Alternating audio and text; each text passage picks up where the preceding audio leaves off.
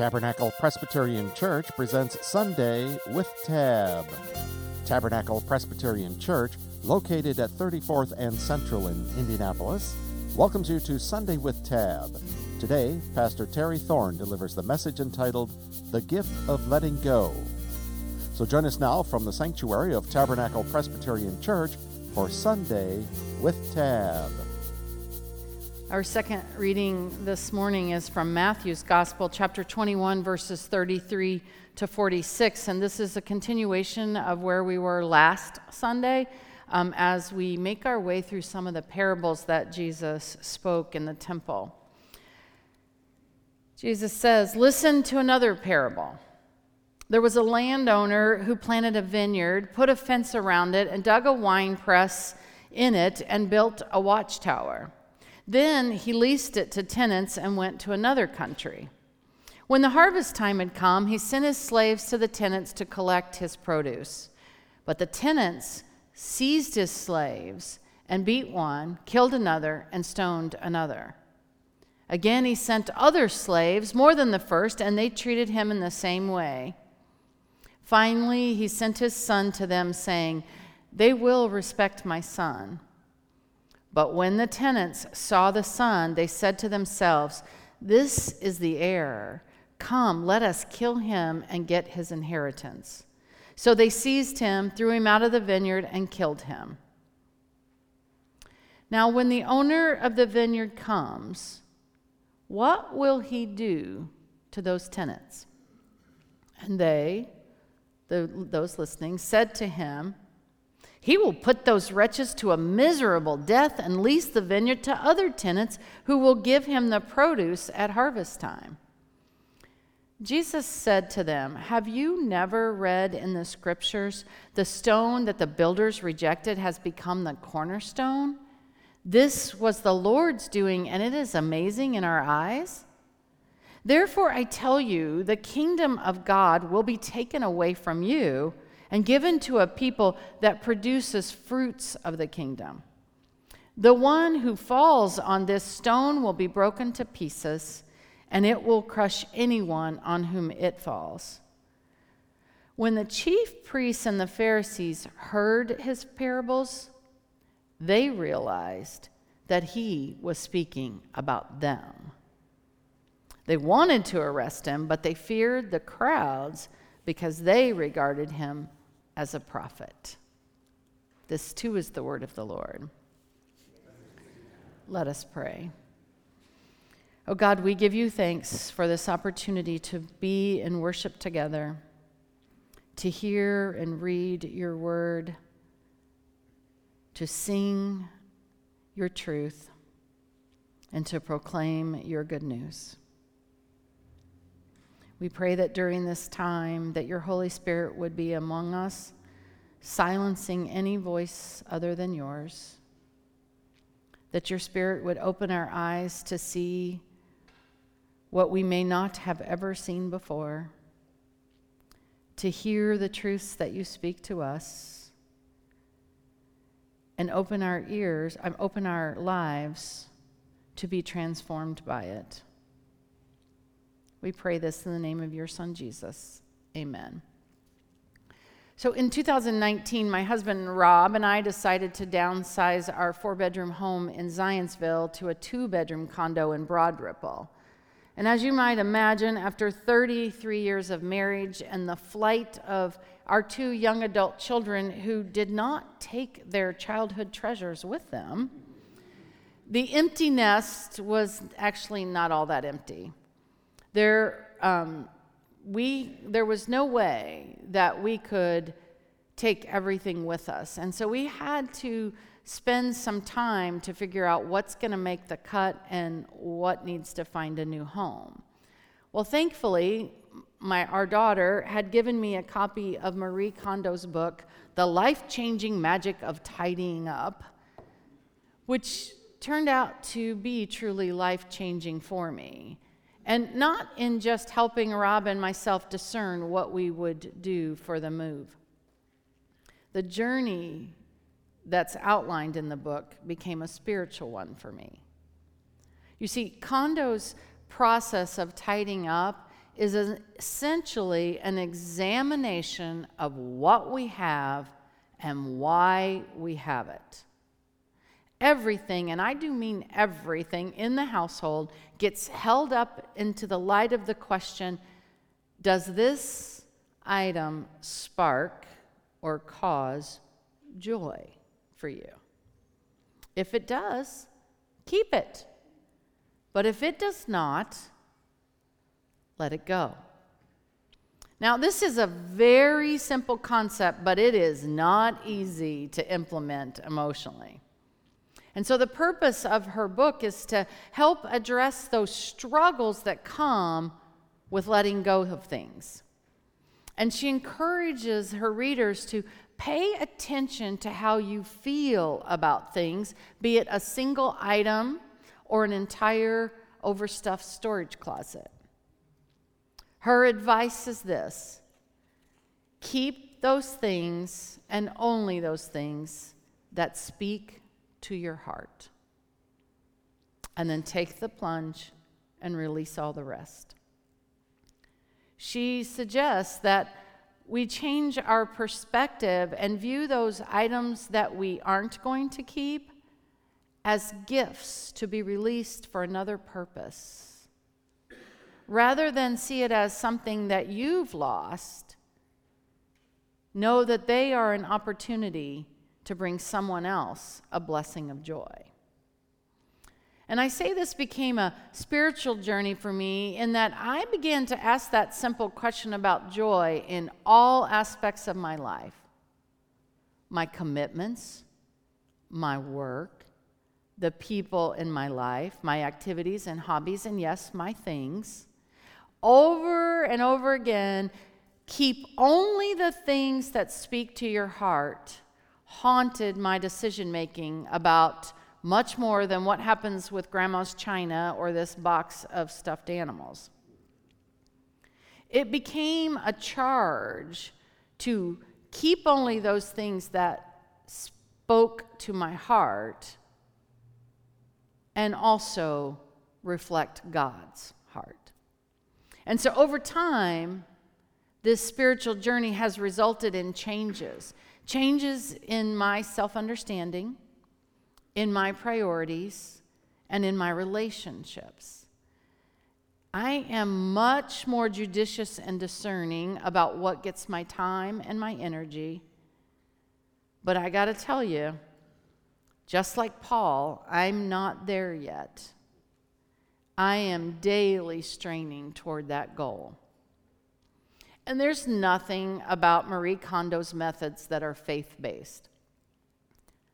But the idea of learning to let go, to not grip so tightly, and to focus on that which brings us the joyful life resonates with Christian spirituality. And uh, I believe it feels very Christ like and holy to consider that all those things with which we have been blessed are not necessarily ours just for the sake of keeping, but we have been blessed so that we are able to release blessings to others. God's desire for God's people is that we live a joyful kingdom life of shalom, of wholeness and justice and peace. And in Christ, God offers us this life abundantly with the expectation that we will offer it to others as well. In Christ, God has loved us abundantly, claimed us, forgiven us, and made us his home, his own. And in return for that, God commands that our hearts belong only to Him. He calls us and He expects us to courageously let go of the things that detract us from His love or which keep us from being our truest selves, which is the beloved children of God, created in God's image for the purpose of loving God and loving others.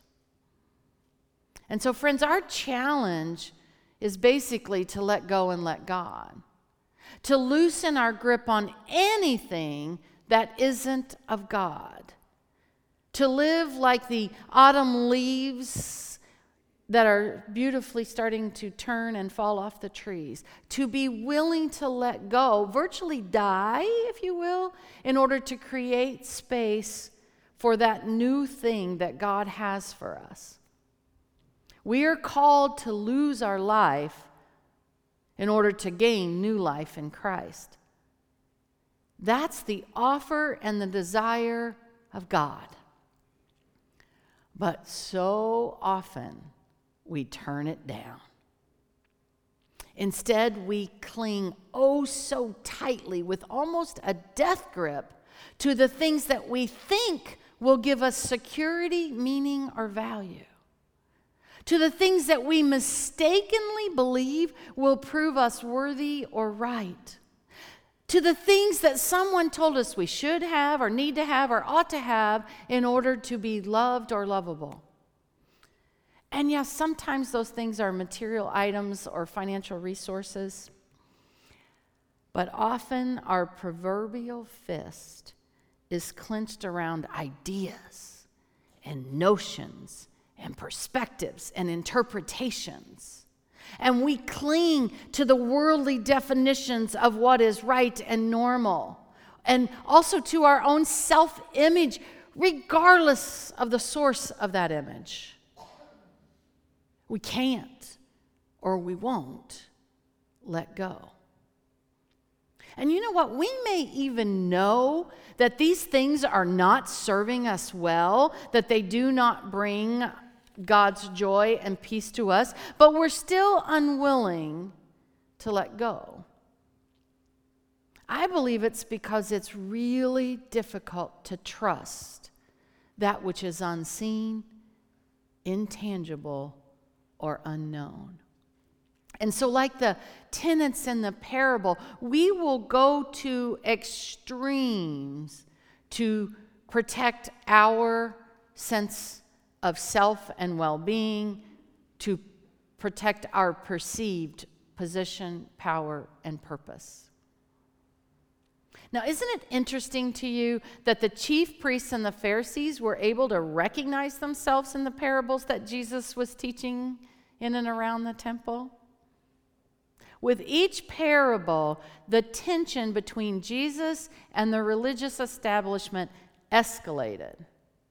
It was almost as if Jesus was intentionally turning up the heat and agitating the leadership, maybe to force their next move.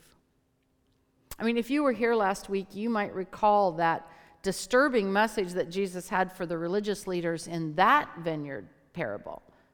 He said, The tax collectors and prostitutes will be entering the kingdom of heaven before the priests and the scribes.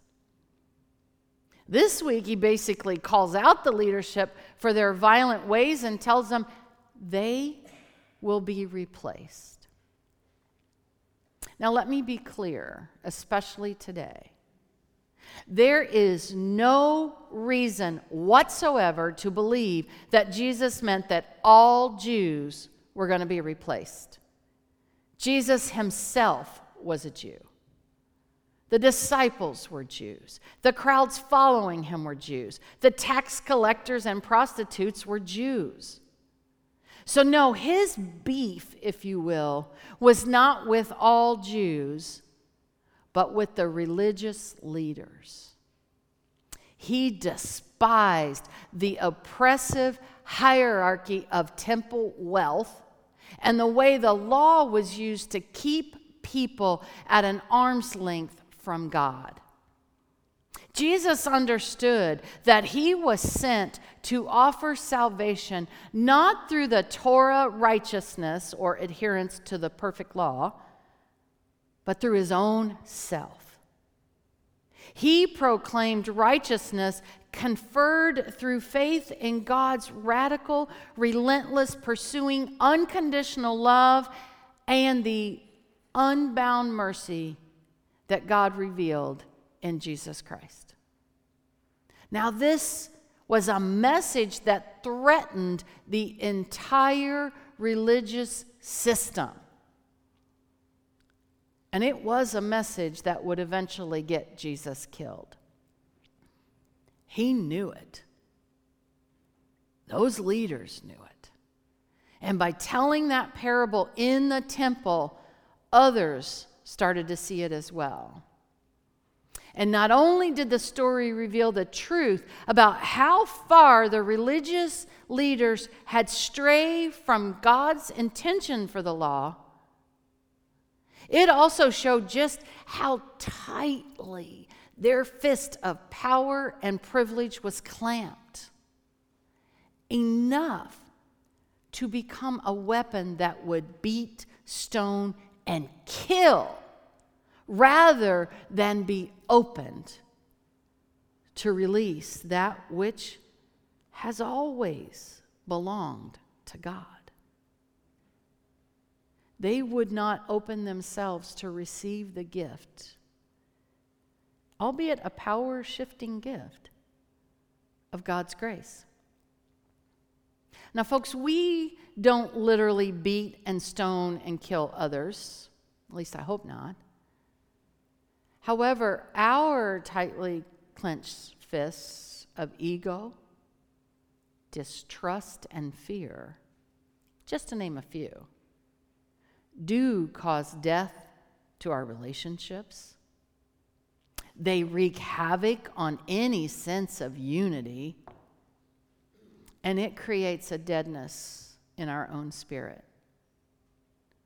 Not to mention, a clenched fist can neither give nor receive.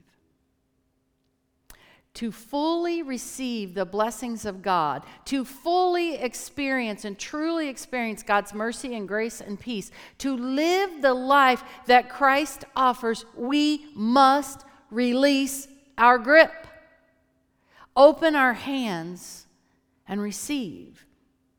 Now, that, like all aspects of Christ like kingdom life, is easier said than done.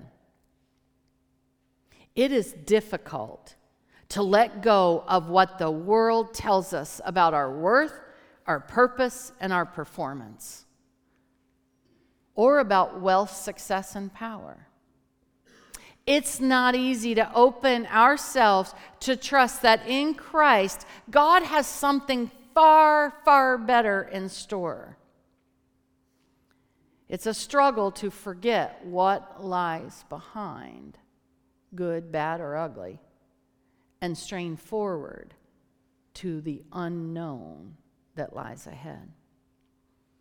And it is counterintuitive to believe that to lose one's own life was to gain it, to find your true self in Christ. So perhaps that's why it's so difficult to take that first step and unfurl the grip. I think Jesus knew this. It doesn't happen for many of us, it won't happen for many of us, unless, as he says in the Matthew text, we fall on the cornerstone or it falls on us. In other words, in prosperous societies, and the lure of the world's value is so great that it takes an encounter with Christ, the cornerstone, that crushes us, shattering our pride and our ego and our self sufficiency. So that relying solely on the power of our triune God, we are forced to open ourselves. We have no choice but to become something new. Now, I wish there was a softer way to describe that, um, softer language than what Jesus used, or a gentler way for Jesus to get some of our attention. But we humans are dense and stubborn creatures. And sometimes it takes a shattering, shocking, bottom of the barrel experience to get us to notice the truth of our own lives and to be open to transformation and change. Just ask Paul, whose name used to be Saul, It took a blinding road to Damascus experience to get his attention. Saul had to be physically blinded in order to see the truth about his righteousness. That it was not from his robust knowledge or his perfect execution of the law. It wasn't from his lineage or his occupation. His righteousness was only from Christ.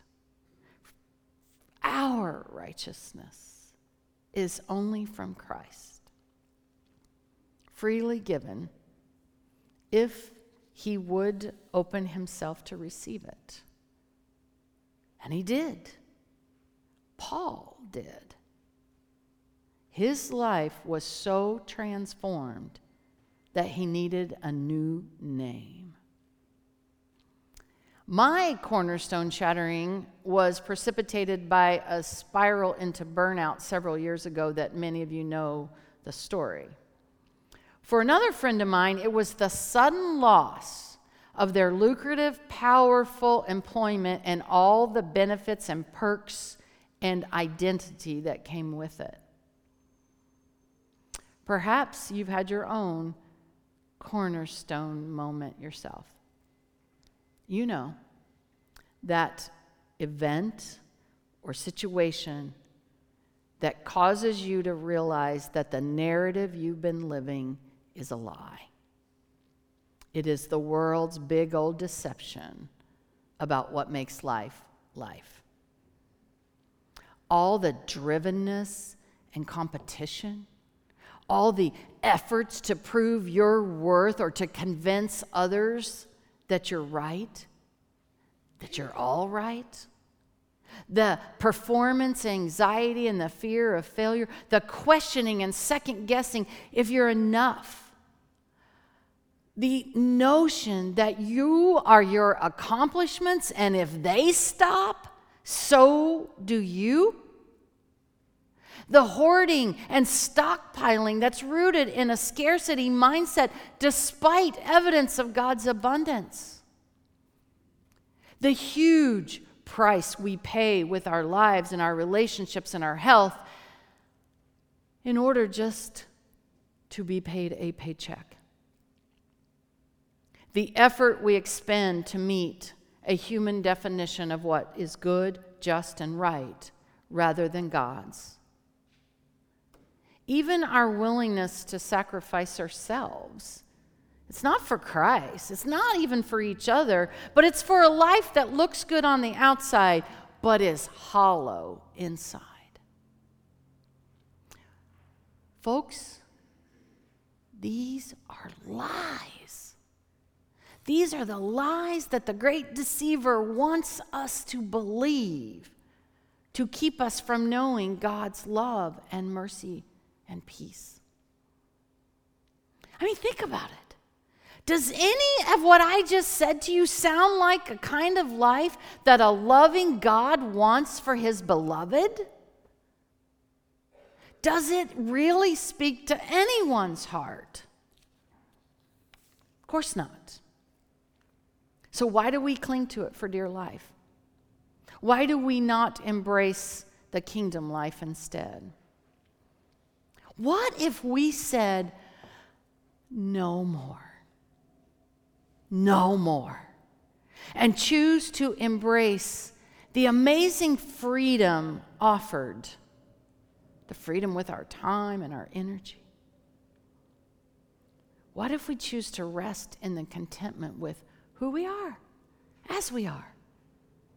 Or to grow in the creativity that we can experience. To seek and rejoice in re- healed relationships that are no longer this. To promote unity, to trust the righteousness, to receive and share the love and grace and peace of God. Imagine that. I liken it to what a, a rock climber once explained about moving up the face of a rock wall. In order to climb higher, you must suppress the natural urge to cling tightly to each handhold. Instead, with courage, trust, and not too much overthinking, you must let go of the very thing that gives you a sense of safety and reach toward that which you cannot always see. She said, scaling rock is far more about letting go than holding on. So, too, my friends, is the abundant life of those who walk with Christ. Far more about letting go than holding on. Now, unlike Paul's lightning bolt, embracing a surrendered life to Christ doesn't usually happen overnight. And it's not always and only about big changes either. It can be small changes over time. Maybe you take a few extra minutes of quiet time with God. Or you reduce much of the noise coming at you. I no longer watch any form of television news, it's noise. It could include counseling to help you discover what needs to be released, what you need to let go of. Because you know what? Jesus also works through therapy and therapists. Perhaps you could just start by writing out a few of the scripture verses to remind you of God's promises when you're tempted to listen to the lies. Or choose and explore new friendships that'll help you be accountable and they'll hold up a mirror so you can see yourself.